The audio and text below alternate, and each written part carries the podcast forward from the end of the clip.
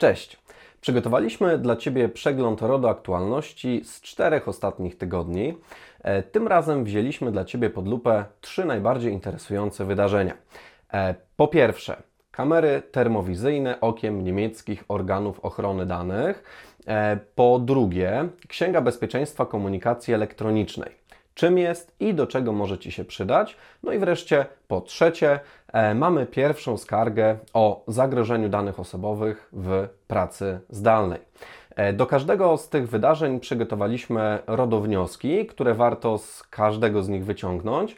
E, wszystkie linki źródłowe do RODO aktualności, do pełnej wersji RODO aktualności znajdziesz oczywiście na dole w opisie odcinka. E, no i jak widzisz, e, wszystkie dzisiejsze newsy są powiązane z kowidem. Jeden bezpośrednio, a dwa pośrednio, bo dotyczą bezpieczeństwa danych w trybie pracy zdalnej. Zanim przejdę do omawiania w tych RODO aktualności, o których powiedziałem, mam dla Ciebie dobrą wiadomość. Mamy dla Ciebie narzędzie wspierające do walki z kowidem, przynajmniej przez pryzmat zgodności z RODO. Przygotowaliśmy praktyczne i zdroworozsądkowe odpowiedzi na wszystkie kluczowe pytania. Na przykład, czy informować zespół, kto choruje? Czy pracodawca może wysyłać pracowników na obowiązkowe testy na obecność COVID dziewiętnaście? Czy pracodawca może domagać się przedstawienia wyników testów, na które skierował pracownika? Czy wreszcie, jak może wyglądać komunikat o zachorowaniu w zespole? Wszystko to znajdziesz w naszym blogowym, covidowym podsumowaniu. Link do niego oczywiście na dole w opisie odcinka. No ale wracam już do sedna, czyli do kolejnej porcji RODO newsów. No to co? Zaczynamy!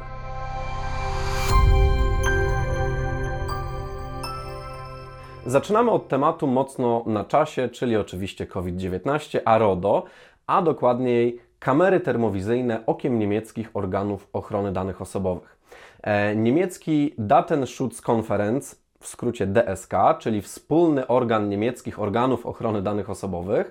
E, chodzi o to, że w Niemczech każdy land ma swój, swój lokalny Urząd Ochrony Danych Osobowych, e, no i mamy D S K, czyli wspólny organ e, łączący wszystkie te lokalne organy e, ochrony danych osobowych. No więc ten D S K opublikował stanowisko w sprawie stosowania kamer termowizyjnych i elektronicznych kontroli temperatury w kontekście pandemii COVID dziewiętnaście. Pomimo wyrażenia ogólnej krytyki kontroli temperatury ciała w kontekście COVID dziewiętnaście, D S K stwierdziła, że uznaje, za stosow... za, że uznaje stosowanie kamer termowizyjnych w miejscu pracy za dopuszczalne. Oczywiście nie bezwarunkowo. Należy pamiętać przy tym oczywiście o przestrzeganiu RODO, a w szczególności artykułu dwudziestego piątego RODO, mówiącego o przestrzeganiu wymogów ochrony danych już w fazie projektowania jakiegoś nowego rozwiązania, nowego procesu przetwarzania danych. No i artykułu trzydziestego drugiego RODO, mówiącego o bezpieczeństwie przetwarzania danych. Co to oznacza w praktyce? W szczególności D S K zaleca na przykład odpowiednie ustawienie kamery, to znaczy należy okiem kamery termowizyjnej uchwycić tylko niektóre części ciała, oczywiście te, które są kluczowe do dokonania pomiaru temperatury, na przykład czoło. Uchwycenie całego ciała nie jest w tym wypadku konieczne, a co za tym idzie, absolutnie nie jest zalecane przez pryzmat zasady minimalizacji e, danych. Oczywiście jest to zasada rodowska. E, co jeszcze D S K tutaj nam zaleca? E, no oczywiście zapewnienie maksymalnie możliwie wysokiej dokładności pomiaru. Mm, Co jeszcze należy określić wartość progową, która wyzwalałaby przechwytywanie obrazu przez kamerę. Chodzi o to, żeby producent albo użytkownik kamery skonfigurował ją w taki sposób, żeby dokonywała nagrań albo wyzwalała alarm tylko wtedy, kiedy wykryje podwyższoną temperaturę ciała. No bo przecież wcale nie potrzebujemy wiedzieć, jaką dokładnie temperaturę ciała ma każda osoba wchodząca na teren naszego zakładu pracy. Wystarczy skupić się wyłącznie na tych, których temperatura przekracza poziomy sugerujące zakażenie koronawirusem. Co jeszcze się zaleca? Żeby do obsługi kamer termowizyjnych dedykować przeszkolony personel ochrony. Co ciekawe, niemieckie organy ochrony danych uważają, że kontrole temperatury ciała wcale nie muszą z automatu podlegać pod RODO. Wyróżniono tutaj dwie sytuacje. Pierwsza, pod wymogi RODO nie będą podlegały te kontrole temperatury ciała, które są obsługiwane ręcznie i nie są poprzedzone żadną rejestracją, dokumentacją czy innym przetwarzaniem danych osobowych. No więc oczywiście, jeżeli nie mamy do czynienia z przetwarzaniem danych, czyli nie powiązujemy wyników badania temperatury ciała z konkretną osobą fizyczną, no to nie mamy do czynienia z podleganiem pod przepisy RODO. No i druga sytuacja, oczywiście znacznie częstsza. Pod wymogi RODO będą podlegały wszelkie dokumentowane czy rejestrowane kontrole temperatury ciała, czyli takie, których wyniki będzie się powią- powiązywało, wiązało z konkretną osobą fizyczną. Co jeszcze podkreślał, podkreślało D S K? W miejscach publicznych, takich jak centra handlowe, lotniska, kontrole temperatury ciała, takie masowe, automatyczne, wcale nie są uważane za dopuszczalne. Dlaczego? Automatyczne kontrole temperatury ciała nie są wcale, przynajmniej według D S K, odpowiednim i koniecznym zabezpieczeniem, ponieważ podwyższona temperatura ciała nie musi mm, przecież automatycznie oznaczać zarażenia koronawirusem. Na co jeszcze warto zwrócić uwagę? Niemiecki D S K podkreślił, że kontrole temperatury ciała nie mogą opierać się na zgodzie w ramach RODO. Przede wszystkim dlatego, że zwykle trudno jest mówić o dobrowolności wyrażonej w taki sposób zgody. Szczególnie w przypadku zatrudnienia i wyrażających dobrowolnie zgodę pracowników. Na jaką przesłankę legalności przetwarzania danych w takim razie się powołać? W odniesieniu do badania temperatury w miejscu pracy można powołać się na konieczność zapewnienia bezpieczeństwa i higieny pracy. W przypadku Niemiec byłoby to oparte konkretnie na artykule dziewiątym i artykule dwudziestym szóstym niemieckiej Federalnej Ustawy o Ochronie Danych. D S K potwierdza, że pomiar powinien być wykonywany w takim przypadku przez pracowników służby zdrowia, którzy podlegają obowiązkowi zachowania tajemnicy zawodowej. Eee, tak od siebie gratuluję odwagi D S K i przyjęcia, w mojej opinii, bardzo zdroworozsądkowej i racjonalnej wykładni, wykładni RODO. Dodam jeszcze, że w nieoficjalnej korespondencji z niemieckim organem nadzorczym jedna z firm zrzeszonych w Z F O D O, czyli Związku Firm Ochrony Danych Osobowych, uzyskała informację wprost o tym, że informowanie zespołu o tym, kto choruje, jest ok. Eee, oczywiście również z zachowaniem pewnych reguł i zasad. No dobrze, eee, jakie z tego wnioski płyną dla Ciebie? Eee, po pierwsze, w aspekcie przetwarzania danych osobowych w związku z pandemią COVID dziewiętnaście, no niestety nie możemy za bardzo liczyć na wskazówki z Polskiego Urzędu Ochrony Danych Osobowych, e, dlatego szukajmy jako wskazówek do działania m.in. opinii i wytycznych zagranicznych, znacznie bardziej aktywnych regulatorów. Oczywiście nie daje nam to gwarancji, że takie stanowisko zostanie zaakceptowane przez polskie U O D O czy polskie sądy, ale jest zawsze jakimś punktem odniesienia, co w dzisiejszych niepewnych czasach jest już i tak dużym osiągnięciem. Po drugie, jeśli chcemy stosować dodatkowe zabezpieczenia związane ze zwalczaniem epidemii COVID dziewiętnaście, mamy dwa wyjścia. Albo zadbać o to, żeby w toku ich stosowania nie przetwarzać żadnych danych osobowych, albo, jeśli już do przetwarzania danych osobowych dojdzie, żeby koniecznie zadbać o maksymalną zgodność z RODO, szczególnie ze wskazanymi przez D S K artykułami dwudziestym piątym i trzydziestym drugim. Ja dorzuciłbym tutaj jeszcze rodowskie zasady minimalizacji i ograniczenia czasowego, czyli w skrócie zbieraj tylko niezbędne minimum danych i przechowuj je tylko przez niezbędny minimalny czas. Trzeci wniosek. Niezależnie od tego, na jakie dodatkowe zabezpieczenia w miejscu pracy się zdecydujesz, absolutnie nie stosuj do ich RODO-legalizacji zgody na przetwarzanie danych osobowych. Nie może być mowy o dobrowolności zgody zebranej w taki sposób, także będzie ona po prostu przesłanką legalności nieskuteczną. Co jeszcze ciekawego wydarzyło się w ostatnich czterech tygodniach? E, ukazała się druga część Księgi Bezpieczeństwa Komunikacji Elektronicznej.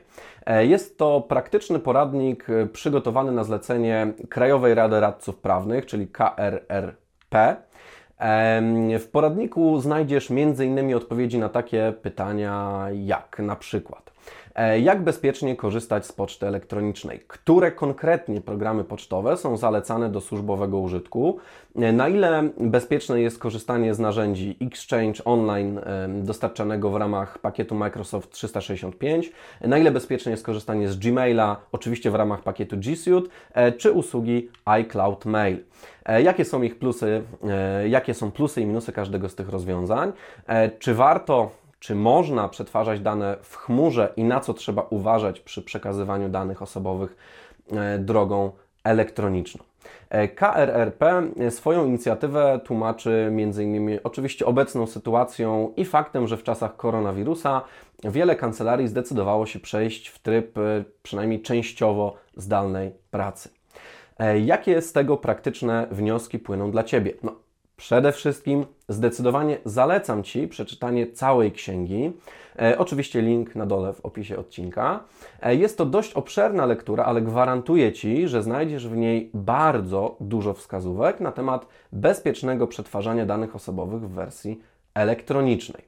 E, kolejny wniosek. Nie mamy tutaj niestety czasu na omówienie wszystkich e, wniosków z księgi, bo dokument ma prawie dziewięćdziesiąt stron.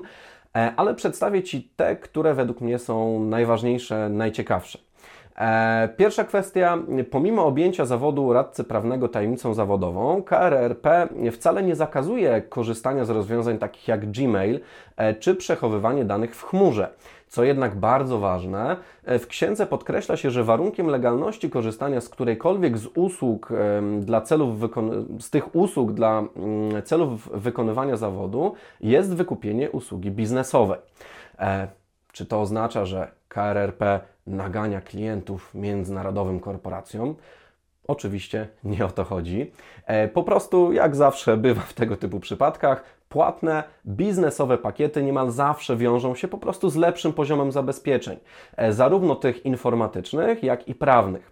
Na przykład dostawca pakietów w wariancie biznesowym zagwarantuje szyfrowanie danych, zawrze z nami umowę powierzenia, czy zagwarantuje, że dane osobowe będą przechowywane wyłącznie w data center położonych na obszarze E O G, czyli Europejskiego Obszaru Gospodarczego, czyli nie będziemy mieć kłopotów związanych z przekazywaniem danych do tzw. państw trzecich.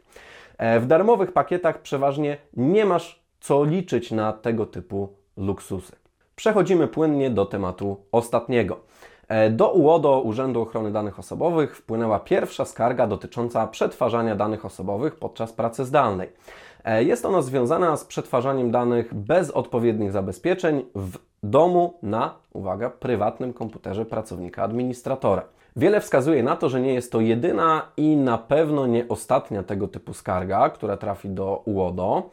Sprawa jest obecnie na etapie wezwania wnioskodawcy do uzupełnienia braków formalnych, także pewnie sobie jeszcze trochę poczekamy na odpowiedź ze strony urzędu, ale już teraz warto z tej skargi wyciągnąć wnioski. Jakie? Po pierwsze, bez wątpienia wykonywanie pracy poza biurem niesie ze sobą dodatkowe zagrożenia dla bezpieczeństwa danych osobowych czy innych tajemnic przedsiębiorstwa. Po drugie, wprowadzenie pracy zdalnej zmieniło sytuację pod kątem ochrony danych w stosujących je organizacjach, dlatego konieczne są przeprowadzenie tak zwanej oceny ryzyka dla pracy zdalnej. Tematowi oceny ryzyka poświęciliśmy kilka artykułów na naszym blogu. Polecam linki na dole w opisie odcinka. E, przygotowaliśmy też dla Ciebie wzory i szablony matryc szacowania ryzyka. Link do naszego sklepowego produktu oczywiście w opisie odcinka. E, co warto jeszcze wprowadzić? Zmiany proceduralno-organizacyjne. Należy opracować zasady czy regulaminy pracy zdalnej, zaktualizować politykę ochrony, ochrony danych. Można też wręczyć pracownikom specjalne oświadczenia, w ramach których zobligują się do zachowania szczególnej ostrożności w toku pracy zdalnej. Powinniśmy też zadbać o odpowiednie zabezpieczenia techniczne, na przykład stosowanie V P N ów, szyfrowania dysków czy jakiejś specjalnej, dedykowanej metody e, tworzenia backupów. Tematowi zabezpieczeń w pracy zdalnej poświęciliśmy jeden z poradników na naszym kanale. Link oczywiście na dole w opisie odcinka. No i jeszcze jeden wniosek, jaki się nasuwa, jest taki. Stosując pracę zdalną bez odpowiednich zabezpieczeń, narażasz się nie tylko na doprowadzenie do wycieku danych, na przykład swoich klientów, narażasz się również na straty wizerunkowe w oczach swojego zespołu, co może skutko, skuto, skutkować w ekstremalnych przypadkach nawet skargami do Urzędu Ochrony Danych Osobowych. Tak jak w omawianym przypadku. Chodzi tu oczywiście o przypadki, kiedy e, firma czy urząd nie jest przygotowany do e, pracy zdalnej, nie ma wdrożonych odpowiednich zabezpieczeń, a mimo to pracowników na pracę zdalną wysyła i de facto zmusza ich do korzystania no, z nie do końca bezpiecznych e, narzędzi, czy też ze sprzętu prywatnego, który nie jest odpowiednio zabezpieczony. I to by było tyle na dzisiaj. Jeżeli chcesz być na bieżąco z RODO wydarzeniami, zasubskrybuj nasz kanał i kliknij w dzwoneczek.